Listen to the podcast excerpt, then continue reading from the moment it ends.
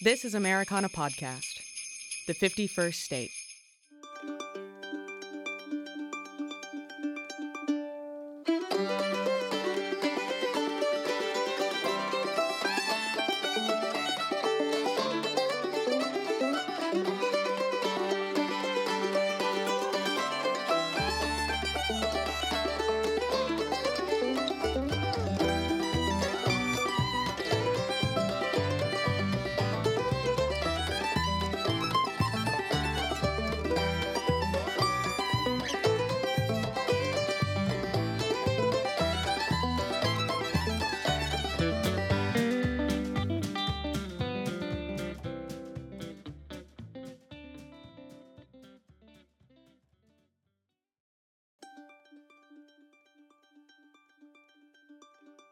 Americana music, as we've seen and heard, is a type of music which draws from all walks and geographical backgrounds pertaining to roots-based sound. There is no single auditory identification which one can apply to the genre in order to say, this is what it takes to make Americana music.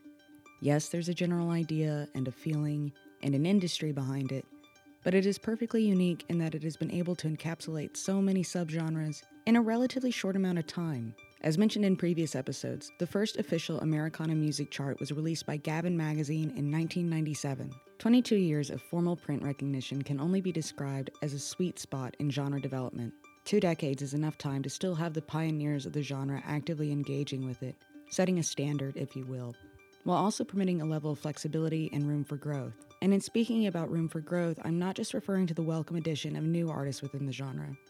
For those that are still active, it's also potential for musical exploration by the genre's original champions, the artists we have to thank for creating the musical moment in the first place. On today's episode of Americana Podcast, the 51st state, we speak on one such titan of the genre, Kevin Russell. Kevin Russell, or as we've been calling him, the physical embodiment of sound, was born in the late 60s in Beaumont, Texas. In his formative years, Russell's family relocated to Shreveport, Louisiana, where he was exposed to one of the richest hotbeds for roots-based music. At 17, he began to play in various bars and venues across the state, and in the early 90s, he relocated to Austin, Texas. In 1994, he became a member of the cult classic band The Gourds, which lasted until 2013. Since then, Russell has been performing as Shinyribs, a musical hodgepodge of anything from gritty swamp rock to smooth soul to just flat-out groovy tunes. He's also the purveyor of one of the most fun and entertaining live shows one can possibly see. Russell's timeline exemplifies not only a part of where Americana music started officially, but hopefully where it's going. So join us as our host, Robert Earl Keen, speaks with Kevin Russell about a surrealist take on songwriting, the addition of Shinyribs to Keen's annual Merry Christmas from the Family tour this year, and Americana music as the Alamo. I'm your producer, Clara Rose, and this is Americana Podcast, the 51st state. You can get mud to the puppy pistol, and you can get it through the river. You can get mud at the puppy pistol, and you can get it. Some knockoff jeans with irregular seams, some chairs made of beans, and some beauty cream.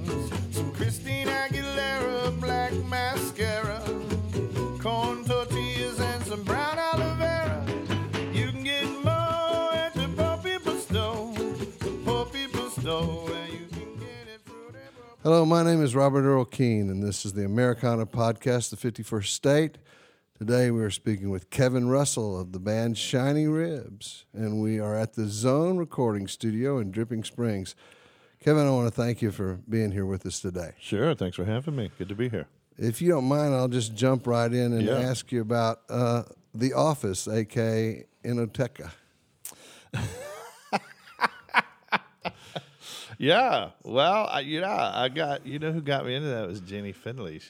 That's her office, and I started going there, and it's just a nice little place to meet, you know. And the zucchini fries are to die for. So if I were to meet you in Austin or something, you'd say often I would go there. Lately, I like to go when the weather's nice. I like to go to Cosmic as well, which is a fun place. Open air kind of thing. It's an open air deal. Yeah.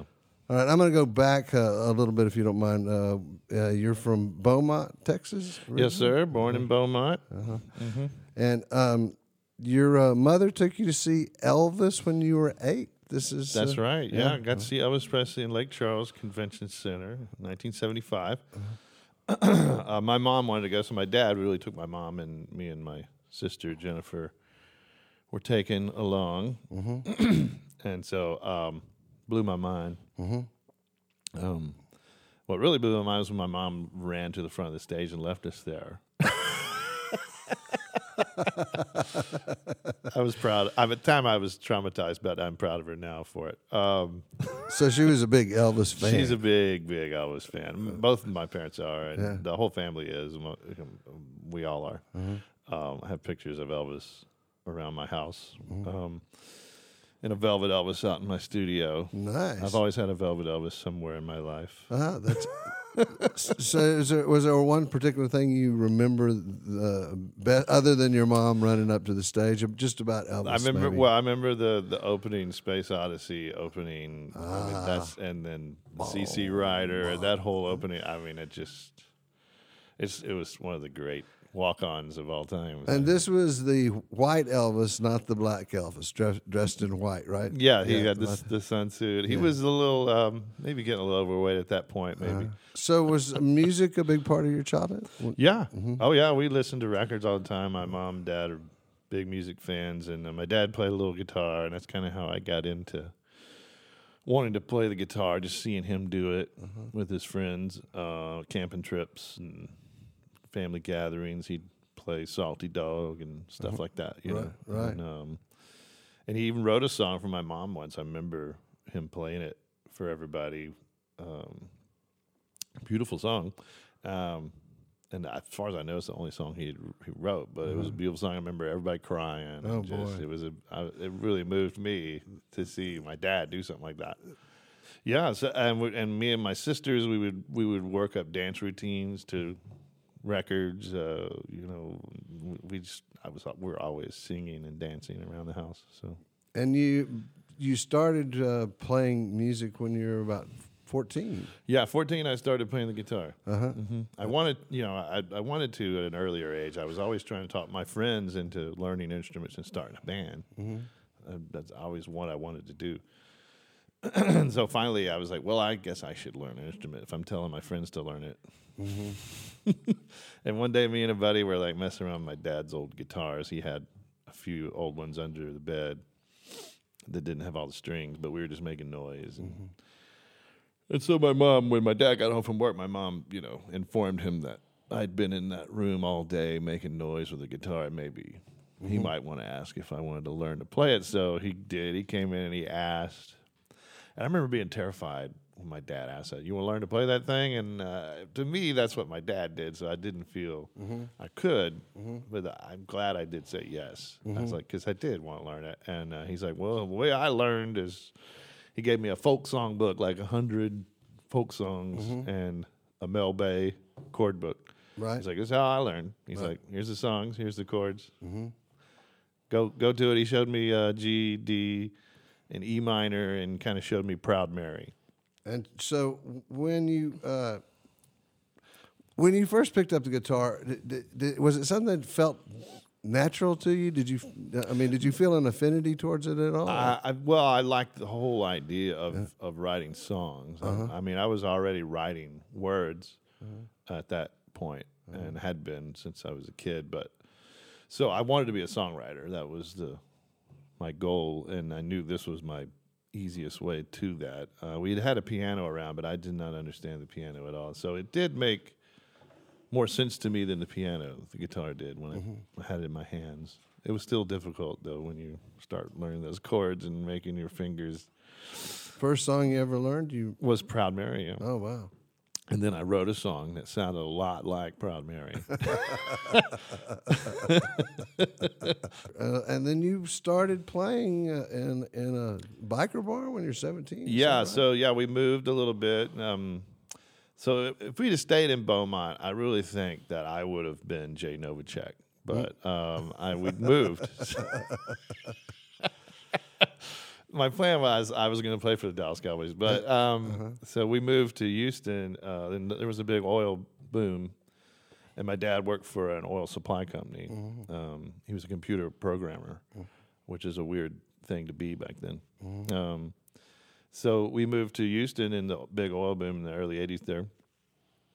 And that's when I started focusing on writing songs. I was pulled away from my childhood, all my friends. I was sort of by myself and had to make new friends. And so the friends I made were other musicians, and we formed our first little bands in Houston. There in Humble, actually, is where I was, on Lake Houston, off 1960 over there. Mm-hmm. So then eventually there was the big oil bust a couple of years later. I recall. And we got moved. My dad's company got bought, and we got moved to Shreveport. And that's where I formed a band with a guy I met at a pizza place there I worked at. And that was the first gig we got. He got us a gig at the Café Directoire, which is right between the heavy metal bar, Circle in the Square, and Bill Bush's Moulin Rouge, which was kind of a little jazz club. Right. Kind of a pretty fun place. But anyway, yeah, and the drinking age was still 18, so... At 17, with my neck beard, I could pass for 18 pretty well. Yeah. And nobody in Louisiana really checked IDs or... Yeah, right. It was pretty laissez-faire place. Still is, you know, and you got to love that about Louisiana. But, so yeah, we started playing in this little biker bar, and the dude that ran it, he liked us, and so we'd play there once a week usually. And that's kind of how I started. So I want to talk about your history with the music scene. I read that then you did move to Dallas, and then you sort of bounced from Dallas down to Austin. That's how that worked? Yeah, I was in Shreveport for a while. And so whenever, like, an Austin band, I was well aware of what was going on in Austin at the time, and True Believers and Zeitgeist and Wild Seeds and those kind of bands. I was into all that. And so whenever one of those bands would play in Shreveport, which was occasional, we'd always open for them. I remember the Wild Seeds one time, Mike Hall and Chris McKay. Mm-hmm. I remember both of them taking me aside, and they're like, man, you should really be in Austin. Mm-hmm. You know, you should, like, leave here and go. Right. But I had a great girlfriend in Shreveport, and the speed limit was still 55, if you remember, and so to get from Shreveport to Austin, like, took forever. Mm-hmm. It was horrible, and so we sort of split the difference, and we figured, let's move to Dallas, and then we can still hit Shreveport, and we had fans in Shreveport, and we made money there, and so we could hit Shreveport, and we could come down to Austin too, and that was the idea anyway. So we moved to Dallas, and for a couple of years, and didn't really do much there, but it was the dark days of white funk in Dallas. So yeah, I ended up coming to Austin eventually, because every time I came to Austin, it just had this feeling about it. Mm-hmm. I just loved the feel of it. Mm-hmm. It was just, you could feel it in the air, and just everybody I met, it just seemed like the place I should be. So this was the genesis of the Gourds? Yeah, basically. Yeah. So that band was called the Picket Line Coyotes from Shreveport. Right. And Jimmy had joined us. Our bass player eventually he was married, had kids, and so he moved, he quit, and we needed a bass player. And Jimmy, we found Jimmy in Dallas. He joined the Coyotes. And we moved to Austin, and then that band broke up, and a couple of years later we kind of got the Gourds together, because we still wanted to do something, and so that's how it happened. We were called the Grackles at first. We used to play Chicago house, right? As in the Grackles, the birds. That's in the birds. Yeah, okay. Yeah. I had never experienced those birds until I came to Central Texas. Yeah. I did. They weren't in Louisiana. Those birds. I remember in Waco is where I first heard a grackle. I was like, what the hell is that? Yeah. Yeah. So you named yourself after a bird that's hard to get rid of? Exactly, yeah. Yeah, I loved grackles. I still love grackles. I think they're fascinating. I mean, they've stolen my tacos off my plate, but I still love them. I was like, yeah, that's a good taco. I would steal it too if I were you.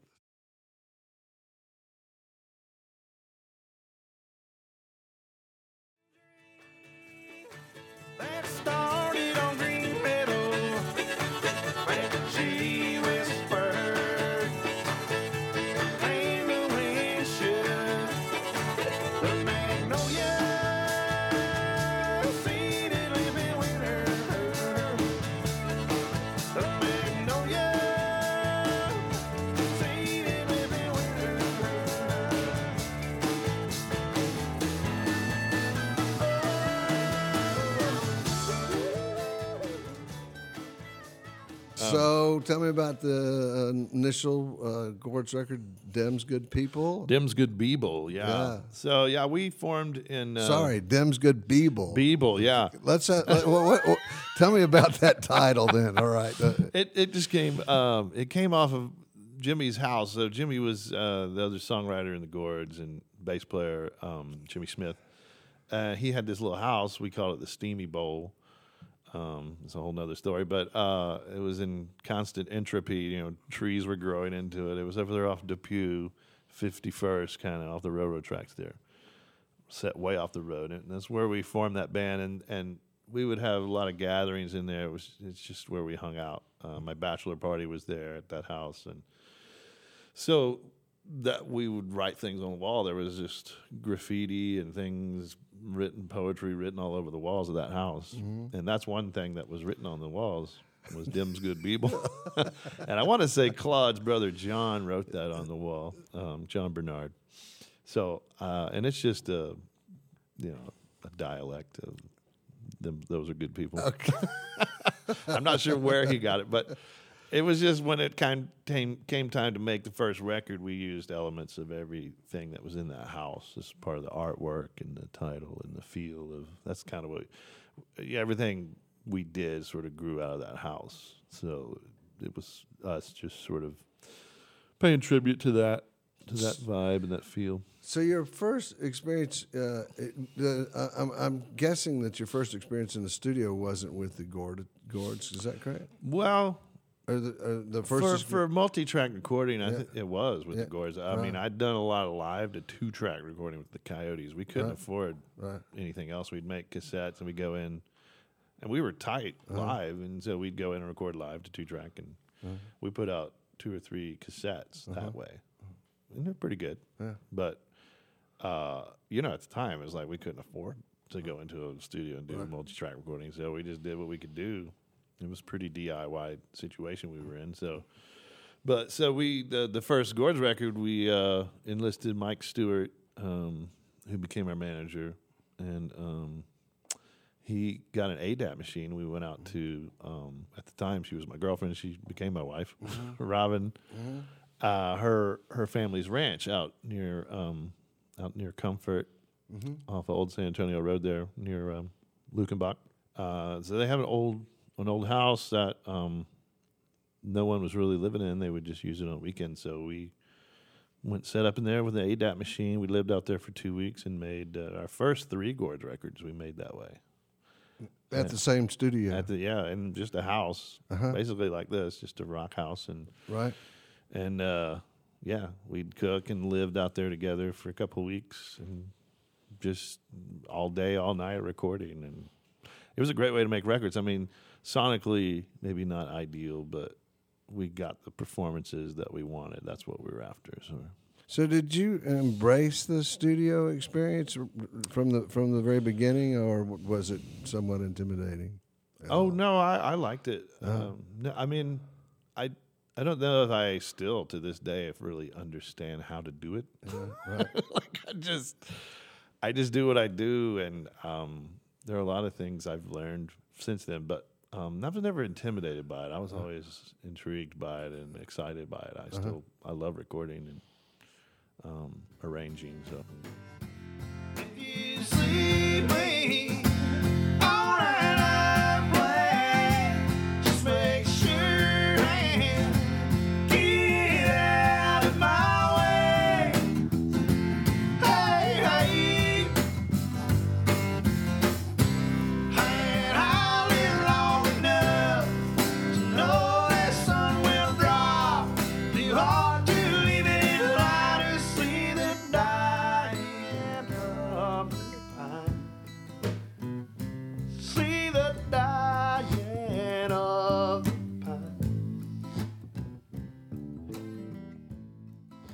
So the Gourds album, "Blood on the Ranch," Blood of the Ranch, is that some sort of is that have anything to do with the blood of the lamb kind of thing? It's a play on that. Yeah, it's a play on that. And it's, in that, in what way?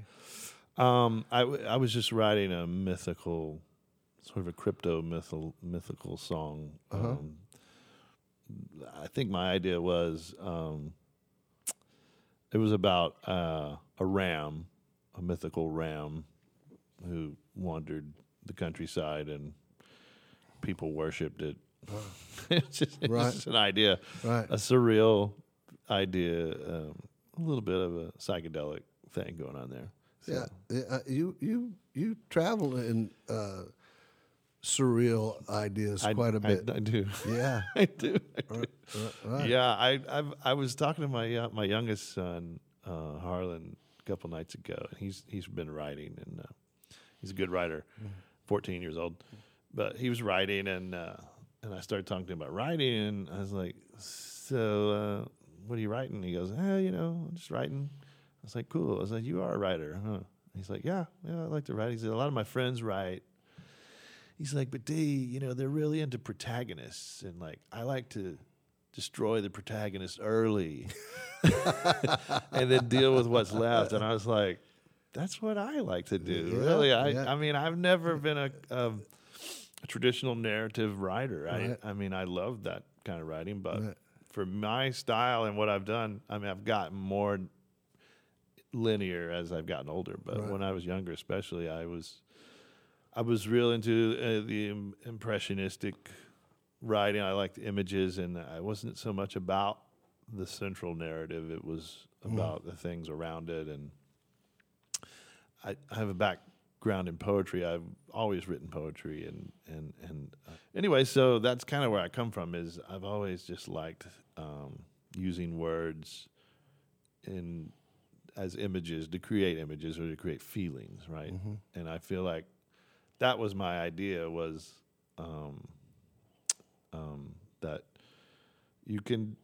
It's the sound of words, and when they're put together in certain ways, they just feel a certain way to me. And so I was always just experimenting with that, and I still do. But I did realize that people need some kind of story. They need something, because people are, in the Gourds days especially, I just got so many questions about what the hell is that song about, and I'd be like, well. We'd be here maybe for a couple hours, right. And you'd be bored if I told you, but that's why I wrote the song. Right. So I wouldn't have to explain it, but so I don't know that if I was, there were certain ones that came out well. Some I like Blow the Ram, I thought was a cool song. It was basically taking a Waylon Jennings musical idea and writing surreal lyrics over the top of it, and that's really all it was. And I just thought it would be fun to explore a surreal, mythical, cryptozoological image over Waylon's a Waylon vibe. Yeah, right. And of course that made Sturgill Simpson famous. So it didn't work that way for me, but I like the idea. Yeah.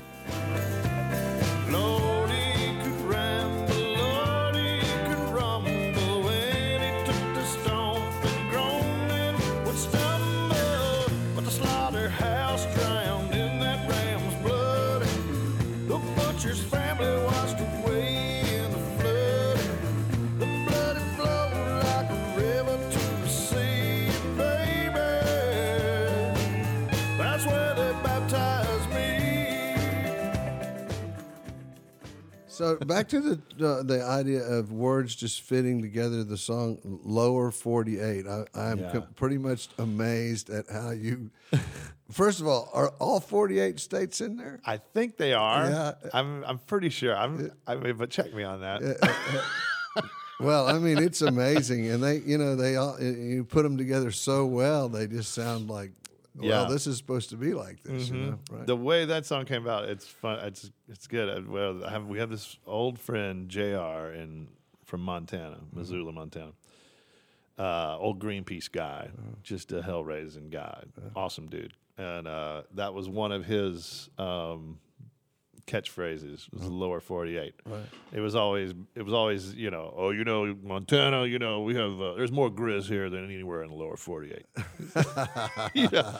So he, Racket in his rig, he's always talking about that's in there. A lot of his little catchphrases are in that song. So it's a little tribute to my friend JR, who's still out there. Love you, JR. And, but then sort of the idea of the song came from me and my son were watching a Texas-Oklahoma game one day, and they were beating the hell out of us, and so it started with, I think, with that Oklahoma line in there, which is Oklahoma is dirty, red, mean, Native American slot machine. Nice. I was just a little bit. Yeah. I was just kind of pissed off and like writing. Right. Some of my. Right. So I was like, I could write something about every state in the Big 12, you know. And then I was like, oh, I could expand this to the whole Lower 48. At the end, I could just list all the states, you know, and make them rhyme. And so that's kind of how it came about. Just writing one or two lines about each state that. You know, I just first thing that came to my mind about that state. So impressive. Yeah, it comes together in such a amazing way. I don't even think I would even try to tackle something. So. It was an experiment and it worked. Yeah, you know. So sometimes you start on an experiment song wise and it doesn't work. There's a lot of those, but that one definitely I'm proud of. Came out well. Blow the shakes with mystery.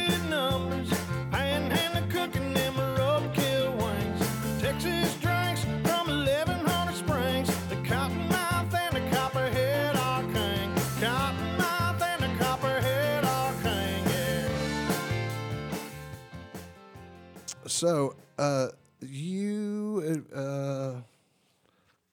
announced your official hiatus with the Gourds in 2013. That's correct. Yeah. So that was just that's kind of the end, really. Right? Yeah. I think it was.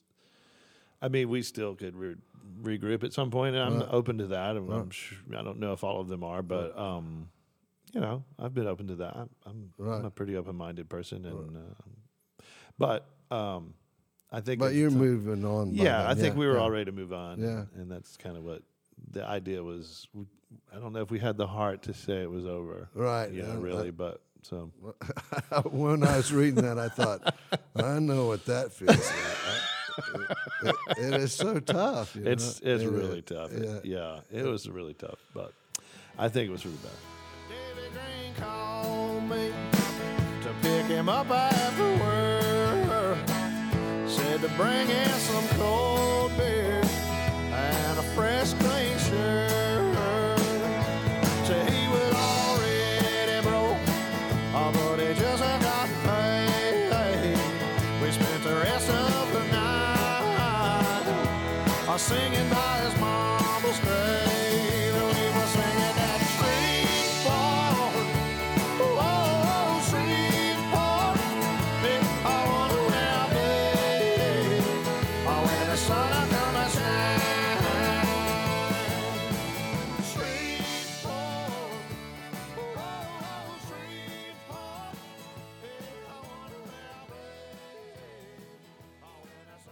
So if we can move on to Shinyribs, and I read where you were somewhat inspired by Ringo Starr saying, "Trust your instinct." Oh well, yeah. He always, I mean, that's one quote. He always said, "Trust your gut." Mm-hmm. You know, trust your first feeling about it. You know, and. And I mean, I've always really followed that. Mm-hmm. I've just followed my my intuition or my first feeling about things. Mm-hmm. And yeah, so but the Shinyribs thing, I mean, I certainly that my performance style is based on that. Whatever happens, I became fearless about through the Gourds. I became more fearless, and then the Gourds' interpersonal agreements where. I could only go so far with my stage show, because there was a equity question there. So, but once I had the Shinyribs thing and it was all my stage, then I could just follow whatever impulse I had on stage, within reason and laws, you know. Right, right. So was this a seed that started, you know, like way back in the back of your mind, and then, you know, came to fruition? Yeah. It kind of just grew. It grew. Organically from just doing it. So I didn't start out to be what I am now. That's kind of, I didn't know what I was going to do with it. It was really just a monthly gig I had in Houston at my friend's club under the volcano. Right. My friend Pete Mitchell in Houston gave me this monthly gig. And so that's kind of how it started. And then from there it grew. I started adding people. Right. And just I could just try out all different kinds of songs, and I formed a little following there. People would come monthly to see the show, and so yeah. Eventually, we I had this quartet of me and Keith, who was from the Gourds, and Jeff Brown as the bass player, and Winfield Cheek, the keyboard player. That was the quartet. I call it the original quartet, and that was it for a few years. We just did the quartet. And just explored this. And then came the horns, this wedding. Frank, I can't even remember his name. I just feel bad. Frank James. Yeah, it was. Anyway. Jesse's brother. Yeah, I should remember his name because I thank him every time I see him. You know, I'm like, dude, you're the guy. Because he said, look, I want you to hire horns, and I want you to play these songs. It was like Hard to Handle and... Loving Cup, there were certain songs he wanted. And it was just, he was a fan, and that's what he wanted. And I was like, okay. And so, and he paid me extra to hire horns. And met those guys, the Tijuana Trainwreck Horns, through Uncle Lucius. They were playing with Uncle Lucius about that time, and that's how I met them. And hired them for the wedding. And rehearsing, during rehearsing for that wedding, I was just really excited about having horns. So transition from band member to band leader must have been somewhat freed you up. Exactly. Right? Yeah. Mm-hmm. The exuberance and the energy of Shinyribs shows are all about liberation. Right. And to this day, I just feel so free. Right. Well, it shows. There's no doubt. I mean, let's talk about that for a minute. I mean, your live shows are just completely almost off the hook, Yeah. And they're, and that's what you hear from everybody. But also, like the thing is like, I've seen you play enough times where I'm just like totally into the music, right? Yeah. Like the show grabs you, right? Exactly. But the music is what keeps you, right? Yeah. It's fantastic. Yeah, there's a lot going on, and. Yeah, I love high energy shows, and I love big soul review shows like James Brown. I just love that stuff so much. Brought out the cape yet or anything? I have I do have an LED cloak that I sometimes bring out. Okay. I won't do it on the Christmas tour though. I promise. Yeah. So the lineup of the band today is the original. What did you call them? The Shiny Soul Sisters? No, the original four. Oh, the original quartet. Yeah, the original same four guys. Keith Langford, who's also in the Gourds, and he's my brother-in-law as well. Okay. Married his sister years ago, and Winfield Cheek, who plays keyboards, and who I call the Forrest Gump of rock and roll. And Jeff Brown, our bass player, Jeff Brown. Come on, you got to go. You have to expound on that just for a second. No, you really, Winfield Cheek is a fascinating man. He was a waiter at Studio 54. Oh, wow. Yeah. He got hit on by Charles Nelson Riley. Wow. He has so many stories. You've ruined the match game for me, I tell you that. It's a different kind of match game. Yeah, Then he moved out to L.A., where he worked at a rehearsal complex, and he has so many stories of it just feels like, and then he was dating Conway Twitty's daughter when Conway Twitty died. So he went to Conway Twitty's funeral. And then for the reception, he figured he should stop and get some food. That's what you do. So he stops at Kentucky Fried Chicken, got a bucket of chicken. But that made the gossip pages the next day that there was a bucket of Kentucky Fried he's just been everywhere. Yeah. And he has so many stories and things that we don't even expect. He'll just say. It's crazy. Yeah. So and he's not making it up. It's just sort of matter of fact. He's like, oh yeah, I fired them. Matchbox 20. They were rehearsing, and my boss told me they were trashed the rehearsal, so I had to go fire them. I kicked them out. Stuff like that, you know. Wow. Like, you're like, man, it's just it's endless. Everywhere. It's endless. Yeah, that's why I call it the Forrest Gump of rock and roll. Yeah. So then the Shiny Soul Sisters, mm-hmm. and they weren't they. So we replaced. It was Sally Allen was originally her, and Alice Spencer were the original Shiny Soul Sisters, and Sally moved on. Kind of a couple of years ago, and Kelly jumped on board at that point, and so Kelly. I did ask Kelly first. Uh-huh.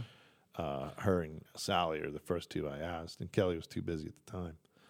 So it was cool. We got to come around full circle, and she eventually got on board. And I'm so glad to have her. And once she joined, her and Alice just synced up, and the dancing really became a focus. Yeah, because before that, there wasn't as much dancing. I've always danced, but they didn't always dance. So, and occasionally I do hire some dancers. There's 4 dancers called the Riblets. Uh-huh. Okay. I wanted to call the Shiny Soul Sisters the Riblets, but I said I can't call them that. Yeah, right. That would not be. I don't think anyone would want to be a Riblet. They still get called the Riblets, and it kind of makes them mad. So let's make the record straight. They're not the Riblets, they're the Shiny Soul Sisters. I need $900 to pay down my loan. I hopped all my twos when I broke my bone. Stuck in Sour Lake, just a nickel to my name. My cousin come and get me in a drizzling rain. Take me to Lake Charles. Take me to Lake Charles. Take me to Lake Charles. Take me to Lake Charles. So before we get too far down the road, the name of the band, Shinyribs, origin? Well, I have a lot of stories about that. Okay, let's pick your best one, all right? No, to be honest with you, I'll be honest with you. Not your most surreal one, okay, I'll be honest with you. I mean, for the average music writer, I'm not going to be honest, but for Robert, I'll be honest with you, is how I came about it. It was really just a meditation on light and dark things. I was... at the time, my nephew, he was a young guy, and he was really into this show called Shiny Time Station. It was a PBS kids show. Mm-hmm. So when I visited my folks and saw my nephew, he'd walk around all the time saying, "It's shiny time." That's how the show started, apparently, and that was his thing. It was his, and so at the time, I was really had that in my head. It's shiny time, and I was also into the idea. I was writing a lot about ribs and the darkness. You know, there's these ribs inside of us, and the biblical story of the ribs, and these other mythological ideas, and the image of the ribs. So I was just really into that, writing a lot about that. Right. And so to me, ribs were in a dark place. You know. Right. So it's light and dark to me, like shiny ribs. Yeah. So it's a bit of an oxymoron. It's shiny ribs and compare and contrast. Yeah, and I have a friend, a mentor in Seattle named Baby Gramps, who's a musician. I don't know if you've ever seen or heard him, but you should check him out. Baby Gramps is sort of so it's the same. Too, It's the same idea. Yeah. He really turned me into a spoonerizer. Like I turn words around all the time, and like instead of parking spot, it's sparking pot. You know, things like that. Right. But anyway, so that was kind of the inspiration for it, honestly. And you call that spoonerism? Spoonerisms, yeah, when you turn the first letter of each word around to create. I don't think I'm fast enough to do that. Yeah, you are. If you start doing it, you won't be able to stop yourself. So I warn you. I warn you. Be careful. Understand the way you're looking at me now.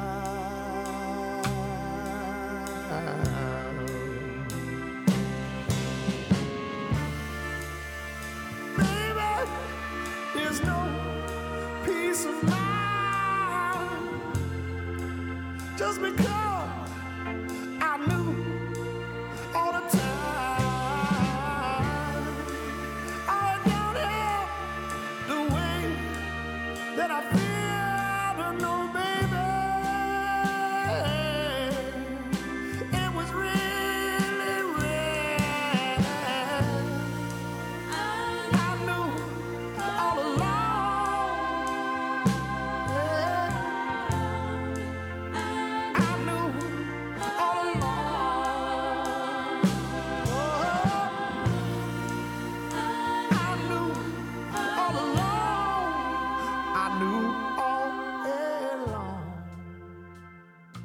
What was your first Shinyribs record? Well, After a While, is that the that's the original one with the horns and the whole thing? Yeah. Well, no, the horns weren't on that. So the first, that's what I was thinking. The first two records did not have horns. It was just the quartet. Right. Well After a While and Gulf Coast Museum. And we made those with George Reef at the finishing school. And then Okra Candy was really the first record. So it had half of it doesn't have horns, and then but the horns came around, and I finished that record with the horns. And that's kind of half and half, that one. It has the horns on it. And so the first record with horns, and then I added the two singers, the Shiny Soul Sisters, after Okra Candy, is I Got Your Medicine. And that really is the first...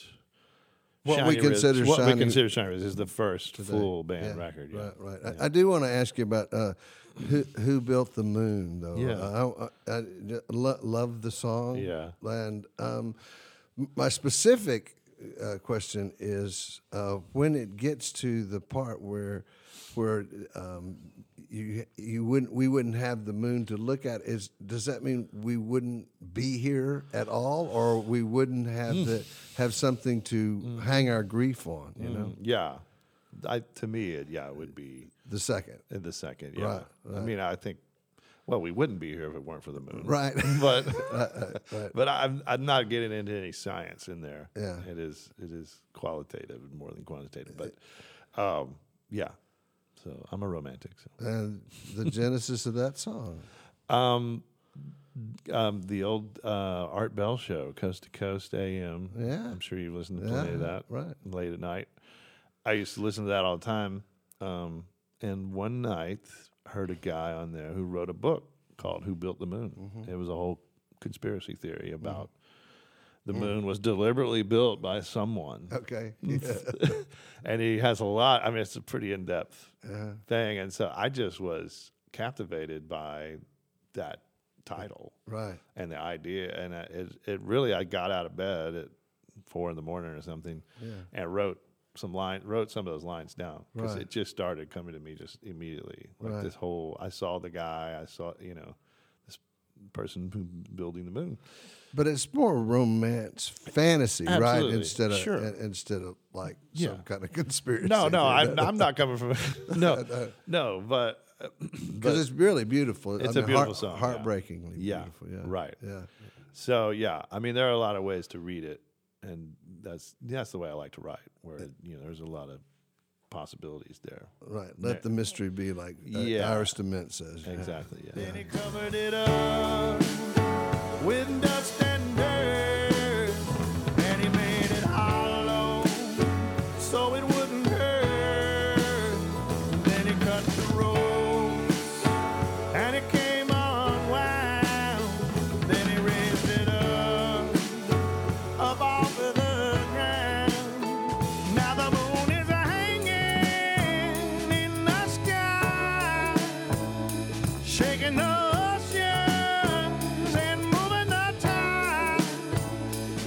His calculations was not true, then we might not be lonely looking at the moon. We're going to take a quick break, and we'll be back to our interview with Kevin Russell shortly. The season is almost upon us at Americana Podcast. And it's our holiday mission to explore and expand on the genre of Americana, even in Christmas music. With special help from our friend and not-so-secret Santa, Will Vogt, this is Will's Pick. Kathleen Edwards, It's Christmas Time, Let's Just Survive, from the Dual Tone Christmas compilation. Kathleen Edwards is a Canadian alt-country singer-songwriter who released 3 very well-received records between 2003 and 2008. Her debut album, Failure, included 2 such hits, 6 O'Clock News and Hockey Skates, that demonstrated her sharp eye for personal situations and her ability to capture humor in relationships. When her distinctive soprano is added to a rocking alt-country sound, the result is incredible. The following albums, Back to Me and Asking for Flowers, were well-reviewed and charted in Canada and the U.S. In 2014, though, Edwards abruptly announced her retirement from the music business and opened a coffee shop in Canada called Quitters. Now she is back and has a song on a forthcoming compilation, A Dual Tone Christmas. Her song, It's Christmas Time, Let's Just Survive, is a welcome addition to a long tradition of humorous Christmas songs. But I don't even have a CD player. It's Christmas time. Let's just survive. Mom's criticizing Dad's mashed potatoes, but he's 4 martinis in, so he doesn't notice. Someone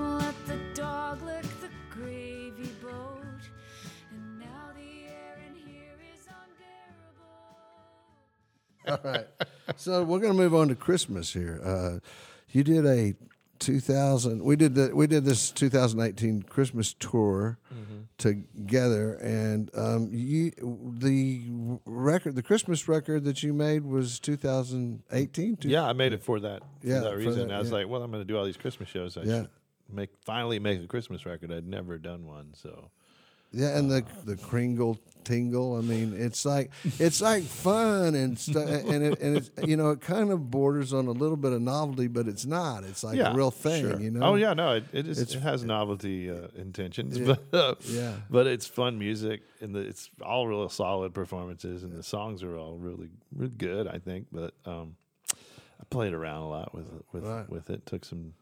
Like Santa's Got a Brand New Bag. I just copped the James Brown song and changed the lyrics. I can't believe he never did that. I was like, he must have. Yeah. I mean, it was too. He did Santa Claus Go Straight to the Ghetto. Yeah. He did that one, but he never did Santa's Got a Brand New Bag.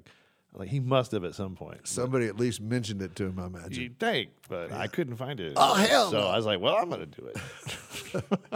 And then, let's see, I love Santa from Atlanta. I mean, that one's really just one beautiful Christmas song. It is a beautiful song, yeah. And a beautiful idea. I love that, like Santa being late, but it's okay. It's okay, yeah. Right. He'll be here later, don't you worry. Yeah, it's so fantastic. Yeah, it's a beautiful song. I was kind of going for the, Merle Haggard, If We Make It Through December kind of vibe. I've always loved that. So every year I write a couple of Christmas songs just for myself, just because it's the spirit of the time and I'm writing and it's going to make its way in. And that's one I've always loved. I thought it was really beautiful. Yeah, man, I just loved it. What is your favorite Christmas record? Let me just say single is our favorite Christmas song. I mean, I love Elvis. Yeah. Christmas. And so when I listen to Christmas music, I don't like a lot of contemporary Christmas music. And it was part of why I never made a Christmas record. I was like, there's enough Christmas music, isn't there? I mean, because I love Dean Martin and Nat King Cole, and that's the Peanuts Christmas record. That I like old Christmas music like that, early 20th century, Bing Crosby. That's the stuff I love, and that's stuff I listen to on Christmas Day. That'll be playing all day. Don't you cry. Santa's coming to Atlanta. Sometimes he don't get here till later in the day. Don't you worry about it. Just take a nap and he will be here soon. Sometimes Santa later in the afternoon. Can we talk about the new record? Yeah. Fog and Bling. And let's see. I would really like to just. Well, I know that it's a line in a song, but I mean, overall, the title of that is what? It just sort of captures to me the record itself is it is a bit unclear, it's a bit foggy, but it's bright, and there's a lot musically, it's a lot of bang, a lot of crazy things going on in there. Yeah, I really felt like you were exploring some new sounds and some new direction there. It's just a record I want to make. Every record to me is that way. I just I don't I don't really make the same record twice. I don't want to. I always think of the Stones, you know, and that run they had with like Beggar's Banquet and Sticky Fingers and Let It Bleed Out. Those records are all so different. Right. And they're all so great. Right. So that's always in my mind, like, I want to make a great record, but I don't want it to be like the last one. Right. I could make another record like I Got Your Medicine. Right. But why? You know, why would I do that? So, so that record just grew out of a lot of home recordings. Really? Just stuff I did at home, and a lot of that, the original recordings of those are based on those home recordings. So, and I took it to Church House Studio to sort of enhance it and sonically beef it up a little bit, because I'm not a great engineer when I'm at home. Let's just put it that way.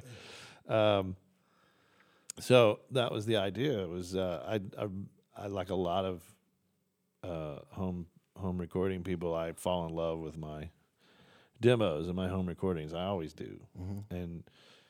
And so George Reef, who passed away a few years ago, he always loved my demos too, and he was always trying to capture that. And we had talked about just using some of the demos to make a record one day. Right. And so, and before we could get to do that, he left this mortal coil. And so, I still wanted to do that and just to see what it meant and what it would be like. And that's what this record is. It's just me following that idea of my home recordings and taking them in and building on them and see what it would be like. So, proudest moment on, song-wise there, as far as what you're talking about mm-hmm. being a home recording and then moving. Highway of Diamonds is really the best song on it, and it is my favorite song on it. Yeah. It's a beautiful song. I still do like my actual original demo better. Oh. Because it's just darker and more weird, you know. Yeah. So, I don't know, maybe one day I'll just start putting out my demos straight to the world. But, I mean, who cares, right? But it's hard to know. It's hard to know. It's really hard to know. City glowing blind. We're gone forever. And they'll never find.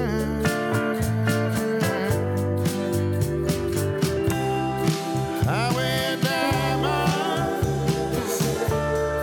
Highway diamonds. No one will ever notice we're gone.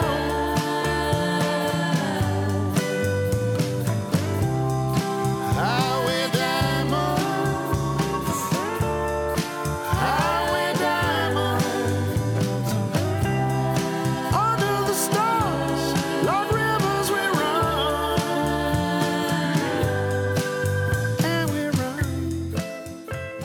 Crazy Lonely. I had a hard time categorizing that song. I wouldn't say it's one thing or another, but it's effective and it's really powerful. It's just I was like, is this a blues song? Is this It is hard to know what is going on there, and that's a lot of what I do out in my shed. You know, is I just whatever comes out. And I record it and I put it together and I just sort of entertain myself with that and.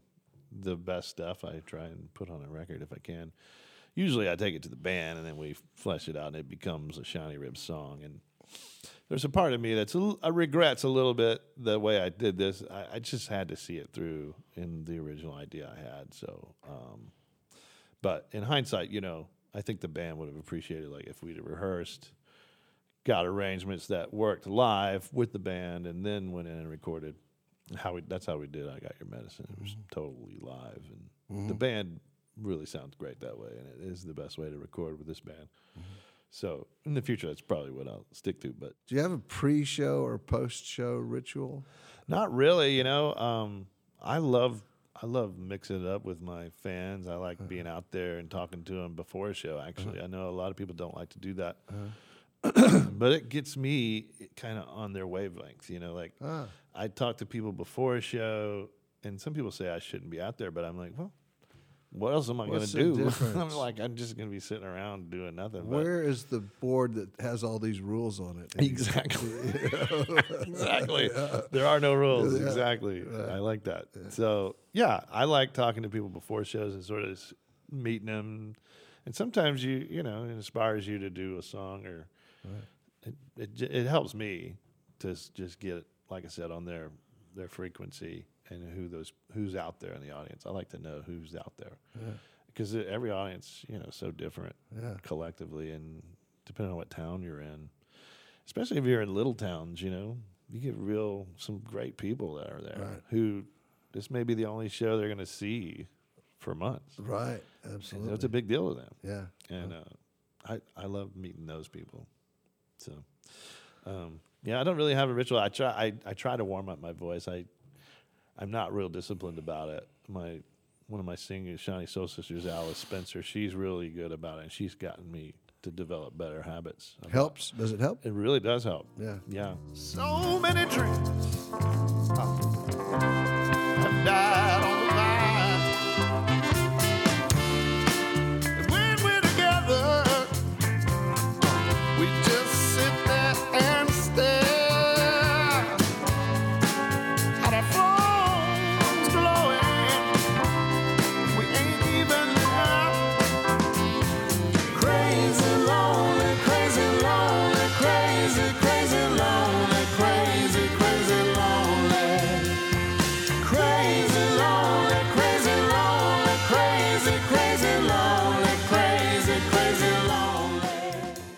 We're going to move on to the lighter side, nice. Kevin. We are around the third turn on this for sure. So these are pretty simple sort of things. The lighter side is just to kind of know what you're about in an easy way.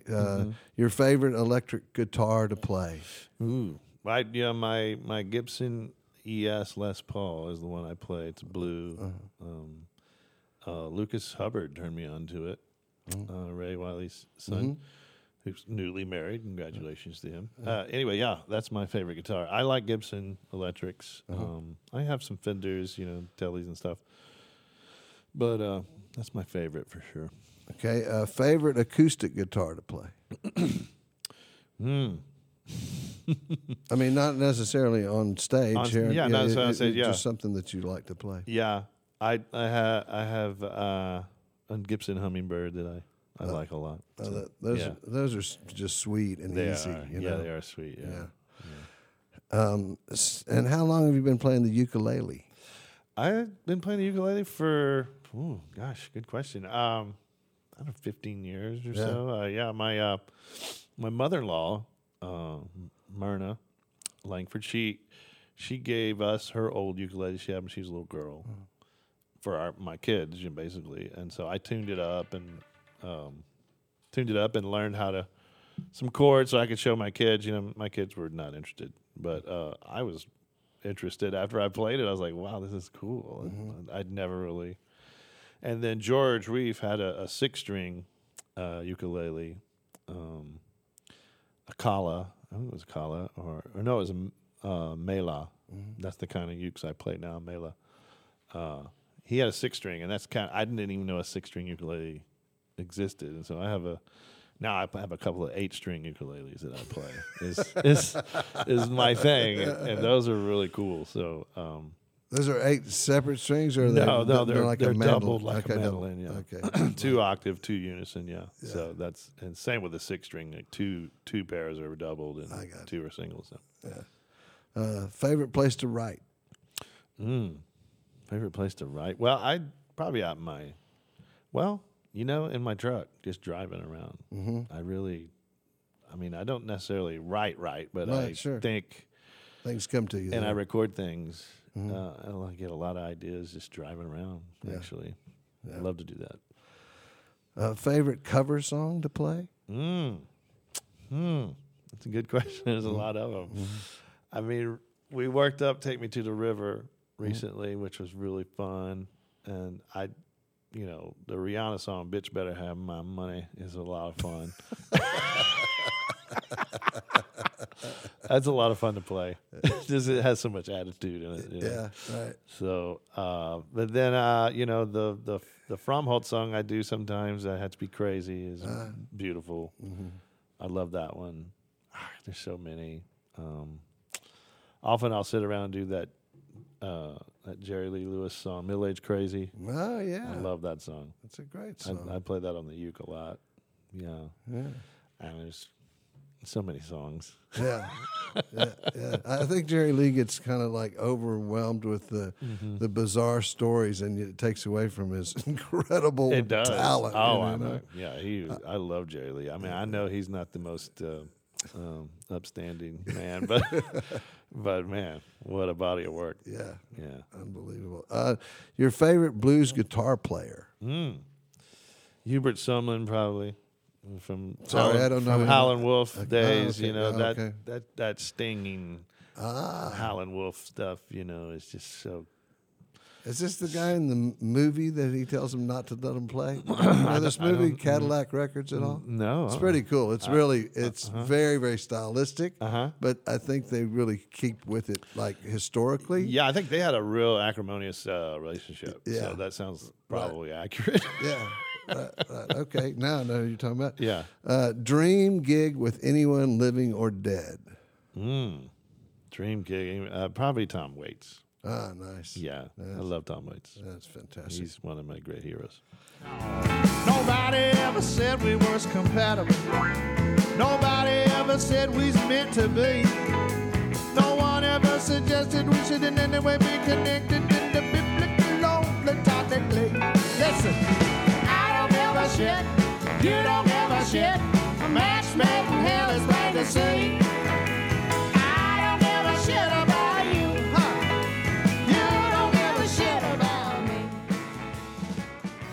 a shit about me. Kevin, we want to go ahead and move on to one of the main things we do here at Americana Podcast is we want to explore, expand, define the Americana genre, and you as much as anybody. As a matter of fact, when we first started this, one of the first things I said is like, we got to get Kevin. Oh, I mean, he's had this, and he's done this, and he's done this, you know, right? So you have done just about it all. So what three artists would you describe as Americana?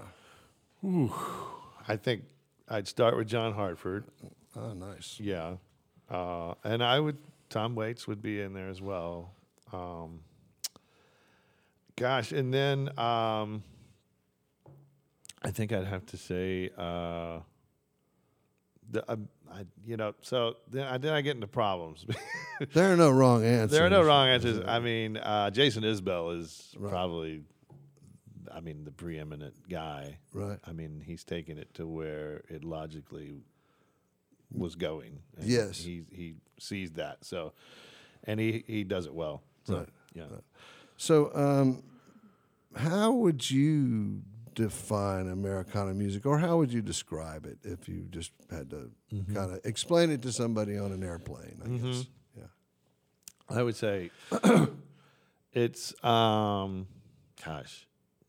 to explain, but it's just the music made from the elements of American, all styles of American music. It's a fusion of all those elements, done in a contemporary way. Okay, I guess. Right. And some of the elements that you do think that are unique to Americana, folk and country seem to be the overriding part of it. When I say folk, I mean, you know, the singer-songwriter genre seems to be the dominant force in Americana. Right. But, I mean, blues is there, soul is there. There's a little jazz, you know, not a lot of jazz. Could use a little more blues and jazz influence. That's all I'm saying. But a little more groove wouldn't hurt, you know. Like, so Doug Somm belongs in that. A little more groove. A little more Doug Somm would be good. Well, no, that's part of this whole question is, you know, what else can we add to Americana? What will make it more palpable to, you know, just the people out there, you know? Yeah. So well, groove is a good answer. Groove is always good. Yeah. And would you describe yourself as Americana? I would reluctantly do so, yes. Yeah. I mean, it's again, it's part of the, you get into the music business and marketing and, you know, things that I don't like to talk about much, but you have to think about. And Americana is it. Yeah. I mean, really, it's like the Alamo, you know. Yeah. We're all running to it, and that's where we're going to have to hold up. We're going to have to fight them off. Oh, you, man, sir, are the Davy Crockett of Americana.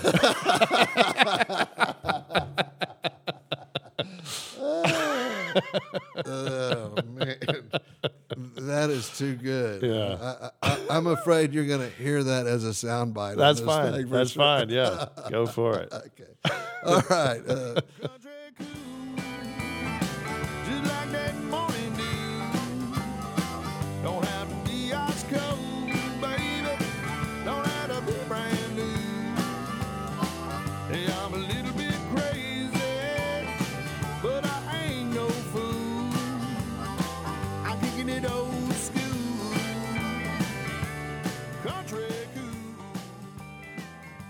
We're talking with Kevin Russell from Shinyribs today, and we are on Americana Podcast, the 51st State. My name is Robert Earl Keene, and we are, upon the season. The season is upon us. So, so Kevin will be going out with us from all of our Christmas shows. Merry Christmas from the Family shows this year is called Countdown to Christmas, based on the moon landing.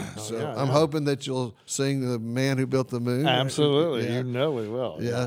Yeah. So we're looking forward to that. And this is going to go all the way up the East Coast. So there will be a place near you, unless you live in Colorado. There's going to be a place near you to come see this show. It's a great show. So. Yeah. We're going to move on to our lightning round here, Kevin, and then one more question after that, and we'll be done. Okay. All right. So the lightning round is we want to, just one or the other, okay? Okay. So presents on Christmas Eve or presents on Christmas Day? Christmas Day. Okay. Wassail or eggnog? Wassail. Turkey or tamales? Turkey. Fruitcake or gingerbread? Fruitcake. All right. Yeah. There's a fruitcake lover here. Fantastic. White Christmas or blue Christmas? Blue Christmas, baby. All right. Greg Popovich or Clifford Antone? Greg Popovich. Come on. Although I love Clifford, but I love the Spurs. So. Yeah, I pretty much know what this is going to be. Stratocaster or Telecaster? Telecaster. Yeah, yeah. I knew it was coming. Neil Diamond or Neil Sedaka? Neil Diamond. All right. Sushi or fried catfish? Man, that's a tough one. Sushi. All right. Yep. Marty's 2 or One in a Million? One in a Million. All right. Mm-hmm. Clifton Chenier or Buzu Chavez? Buzu, that's who.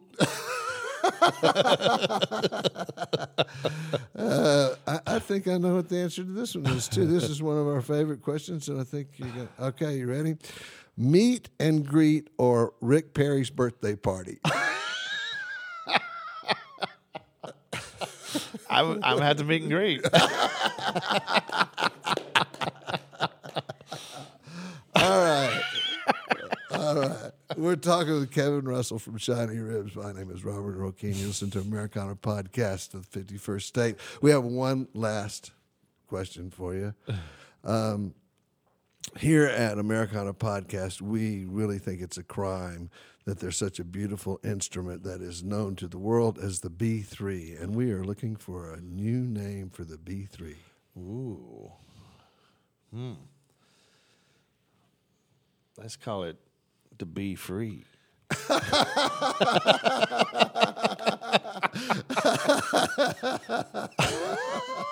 Oh, That was fantastic. Yeah. Well, thank you, Kevin. We really appreciate it here on Americana Podcast, the 51st state. We've had a wonderful time talking with Kevin Russell from Shinyribs. Right on.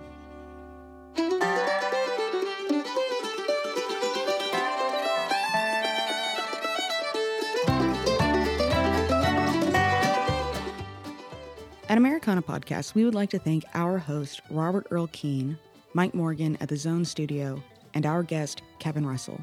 Americana Podcast is brought to you by Keane Productions, edited and produced by Clara Rose, mastered by Pat Mansky, with original music by Kim Warner. Until next time, let the music play.